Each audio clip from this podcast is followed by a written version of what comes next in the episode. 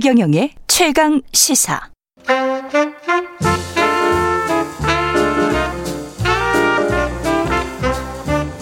세상의 모든 뉴스를 탐구합니다. 김준일의 뉴스 탐구 생활. 네, 화제가 되는 이슈를 깊이 있게 파헤쳐보는 뉴스 탐구 생활. 세상 모든 것이 궁금한 남자 김준일 뉴스톱 대표 나와 계십니다. 안녕하십니까? 예, 안녕하세요. 예, 오늘은 어떤 뉴스를 탐구해 볼까요? 오늘은 예. 징크스 탐구를 해보겠습니다. 징크스. 대선 징크스 어, 탐구. 예. 이번 대선이 굉장히 흥미로운 게 예. 뒤에서 좀 설명을 드리겠지만은 예. 누가 되든 굉장히 큰 유력한 징크스가 깨집니다. 그렇 그렇습니까? 예, 예. 아. 설명을 드릴게요. 저 그래도 누가 되든지 굉장히 흥미롭다, 이번 예. 대선이. 그러니까 정말. 속설은 속설일 뿐이니까요. 음, 음. 징크스를 믿는다, 믿지 않는다, 뭐 이렇게 이렇게 하면서 또 이제 유튜브에서 뭐 어쩌고 저쩌고 이렇게 말씀하시면 안 돼, 안 됩니다. 그냥 이거는 어떤 징크스입니다. 징크스. 징크스에는 예. 근데 아예 좀 예. 터무니없는 것도 있지만은 약간 이유가 있는 것도 있어요. 예. 그런 것까지 좀 설명을 드릴게요. 어쨌든 굉장히 여러 가지 징크스가 있어요. 대표적인 속설 중 하나가 음. 뭡니까? 총리 불가설. 총리 출신은 안 된다. 사실은 출신은 안 된다. 예, 지금까지 뭐 제일 유명했던 총리 하면은 이회창. 예전에 이회창. 뭐 근데 그 전에 기억하실지 모르겠는데 김종필. 신한국당 구룡이라고 생각나시나요? 옛날에? 아 이 생각나요. 생각나죠? 예, 예. 거기에 총리만 세 명이었어요 이홍구, 이수성 뭐 다 총리 출신이었거든요. 그러네요. 다안 이수성 됐어요. 총리, 다- 이용구 총리. 그러니까. 예. 그리고 이번에 이낙연, 이낙연 뭐 전 총리 같은 경우도 안 됐고 그 전에 뭐 황교안 황교안도 예. 총리. 총리였죠. 그리고 예. 뭐그 전에 고건 참여정부의 고건, 이명박 정부의 정운찬 이런 분들도 다 대망 뭐 대권 후보로 잠룡으로 분류가 됐지만 다안 예. 됐습니다. 그래서 약간 총리가 2인자의 느낌이 너무 강해요. 그러니까 본인이 뭔가를 주도해서 하는 게 아니라 예. 뭐 결과론적인 얘기죠. 사실 뭐 총리 대통령이 나중에 나올 수도 있는 거지만 그게 그렇죠. 좀 영향을 주지 않나 이런 이제 분석들이 있죠. 근데 총리를 하신 분들은 확실히 뭐랄까요? 그 명망이 있는 분들이네요. 지금 이름을 들어보니까 고건, 정운찬, 뭐 이회창, 뭐 이렇게. 아, 다 훌륭하신 분들이죠. 그렇죠. 예. 예. 근데 그 명망에 비해서 정치적으로 나갔을 때는 음. 선거에 나갔을 때는 실패를 했다. 그러니까 말씀드렸지만 강력한 카리스마를 원해 우리 한국 사람들은 특히. 아. 근데 총리는 뭔가 관리형 느낌이 있어요. 그러니까 이게. 괜히 그런 느낌이 있구나. 예. 10년 주기설도 많이 떠도는 속설 중에 하나인데. 이게 그러니까 되게 흥미로운 건데 예. 지금 87년 이후로 보수 정당 두 번, 진보 쪽 두 번, 보수 두 번 뭐 이런 식으로 지금 핑퐁 핑퐁이 있었죠. 예. 그러니까 노태우, 김영삼 보수 두 번, 음. 김대중, 노무현 진보 두 번, 음. 이명박, 박근혜 보수 두 번, 문재인 다음에 누구냐. 음. 그래서 만약에 문재인, 이재명이면은 이 10년 주기설이 주기설이 다시 한번 또 징크스다. 어, 확인이 되는 거고 아. 뭐 바뀌면은 이제는 끝났다라고 아. 볼 수가 있는 거죠. 그렇게 생각하기에는 우리의 직선제 역사가 너무 짧네. 너무 짧아요. 이게 뭐 설- 미국처럼 예, 100년, 한 100년, 100년 봐야 되는데. 100년은 봐야 되는데 예. 그렇기는 한데 이게 흥미로운 게 사실은 바로 이어지는 건데 이게 다 이렇게 정당이 그러니까 아. 보수 쪽이 두번 연속 잡았지만은 이름이 다 달랐어요. 이를테면 노태우, 김영삼 했을 예. 때 정당이 민정당에서 민자당으로 바뀌었잖아요. 어, 기억나요? 삼당 합당. 예, 그리고 김대중, 노무현 같은 경우에도 어, 새정치국민회의에서 맞아요. 새천년 민주당으로 바뀌었어요. 예. 나중에 또 이제 이게 뭐 열린 우리당으로 맞아, 열린 우리당으로 바뀌었죠. 바뀌었고. 그리고 어, 이명박, 박근혜 같은 경우에도 한나라당과 새누리당.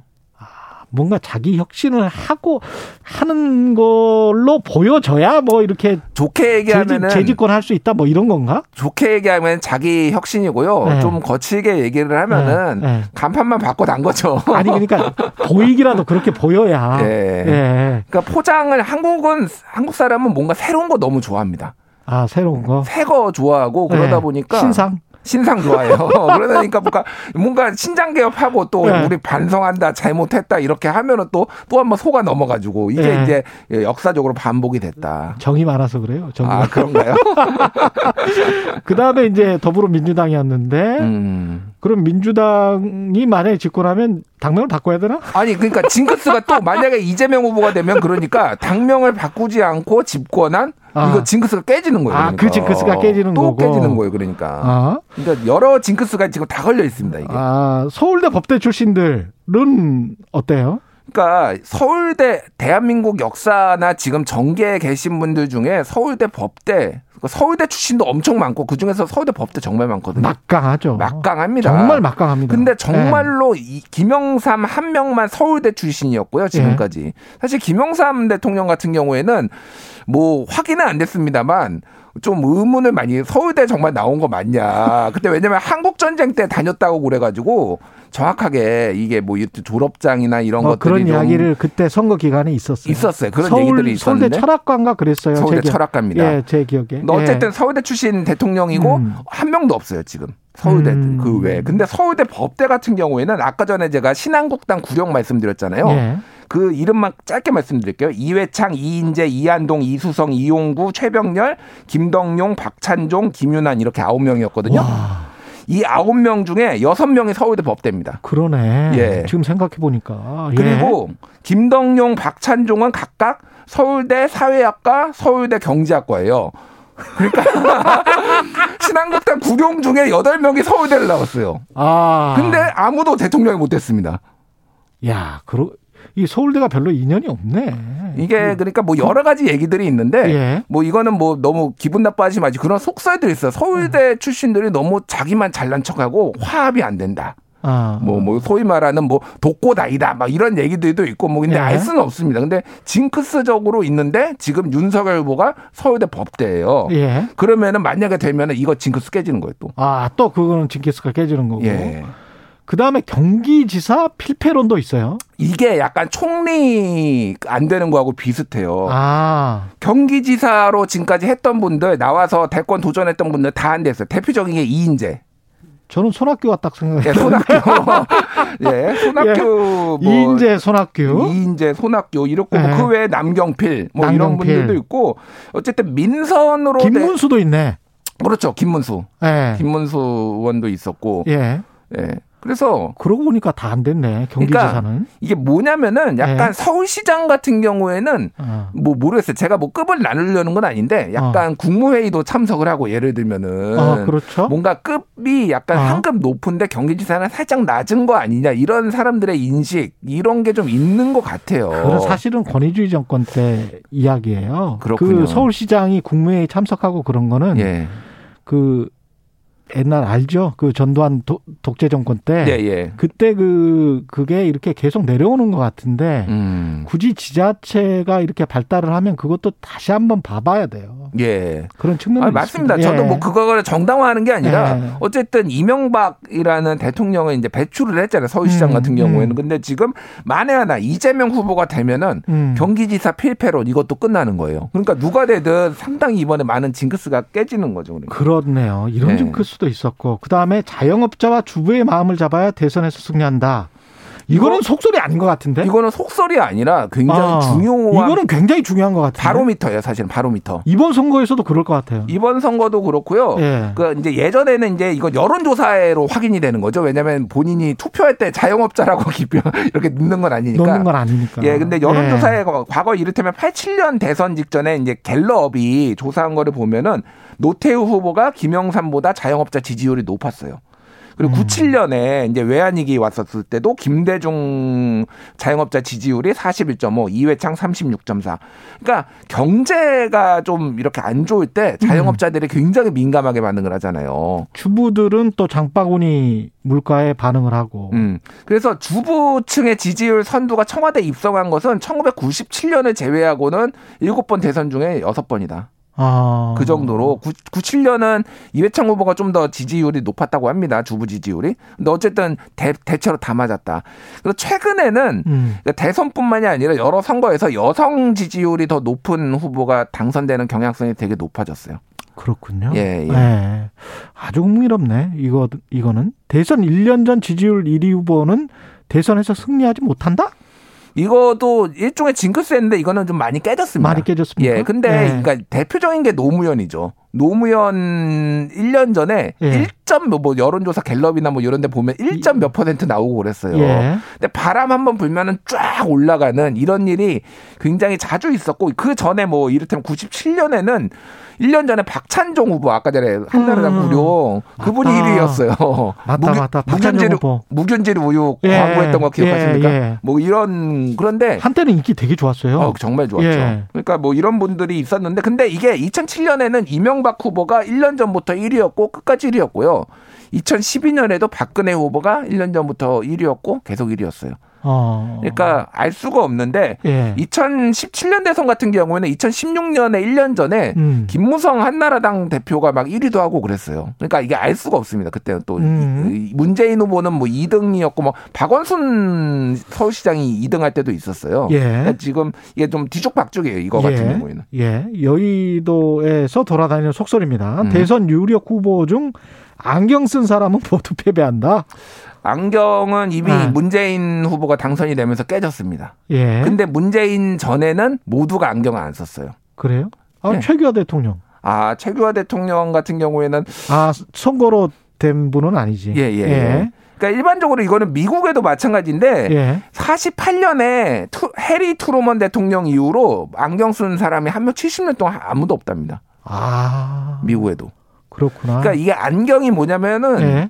이 사람의 이미지를 좀 많이 뭐라고 어. 해야 되나? 뭐 안 좋게? 안 좋다라기보다는 유약하게 만드는 유약하게? 거예요. 어, 김준일보다는 제가 저 더 가능성이 있네. 어, 그 충분. 아니 저도 뭐 라식하고 필요하면은 하겠지만은 그런데 이제 예. 이미 문재인 대통령에서 깨졌고요. 예. 이번에도 만약에 이재명 후보가 된다라면은 안경 쓴 사람 될 수 있는 거지. 뭐 이렇게 되고 윤석열 후보는 또안 그렇죠. 썼어요. 근데 그렇죠. 요- 요것도 예. 이제 뭐 지켜볼. 재밌네요. 예. 새롭게 등장한 속설도 있습니까? 선대위를 먼저 출범시킨 쪽이 이긴다. 뭐 요런 얘기가 최근에 이제 나온 거예요. 그래요? 예를 들면은 2017년 대선 같은 경우에는 자유한국당보다 더불어민주당이 하루 먼저 출범했거든요. 선대위. 예. 그리고 됐고요. 2012년 같은 경우에도 새누리당이 먼저 했어요. 음. 그러니까 민주통합당보다. 그러니까 이게 뭐냐면은 오히려 막 선거를 미리 준비한다라는 거는 여기가 정돈이 잘 돼 있고 이게 뭐 이게 대응 같은 게 잘 돼 있는 체계가 잘 잡혀 있다 이렇게 좀 볼 수도 있는 거예요 어떻게 보면은. 음. 근데 이게 또 알 수가 없습니다 사실은. 예, 이거는 진짜 가, 갖다 붙인 거 아닌가 이런 생각이 들어요. 근데 사실은 여기 애청자 분들 중에서 음. 이런 말씀 하시는 분들이 있어요. 알 수가 없다는 말은 저도 많이 쓰거든요. 예.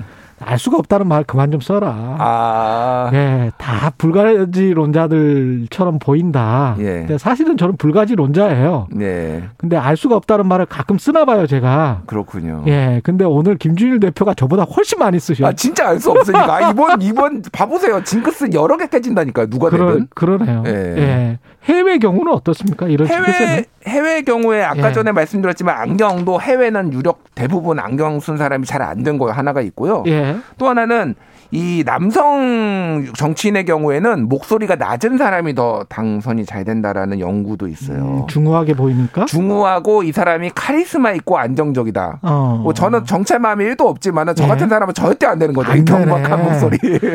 아무래도 김준일보다는 제가 낫습니다. 어, 최경영. 예, 목소리나 뭐나. 아. 예, 안경은 뭐. 안 썼고. 음. 뭐.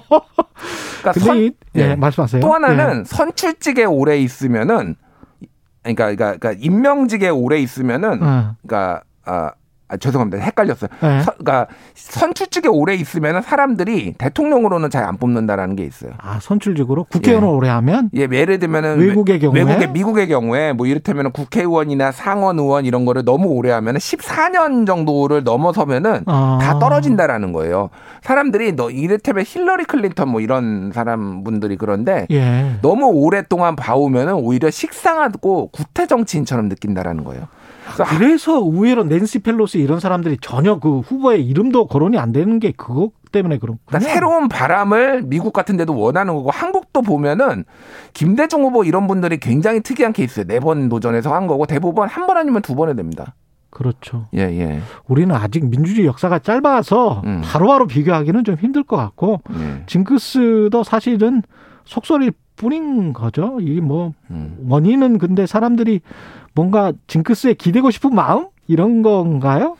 뭐 저는 일리가 있는 부분도 있고 좀 예. 터무니없는 부분도 있는데 이를테면 미국에는 키가 182 이상만 대통령이 된다 뭐 이런 징크스도 있어요. 안 되네 그러면. 저는 가까스로 안 됩니다. 좀 예. 거의 근접했는데. 저는 무조건 안 됩니다. 아, 그렇군요.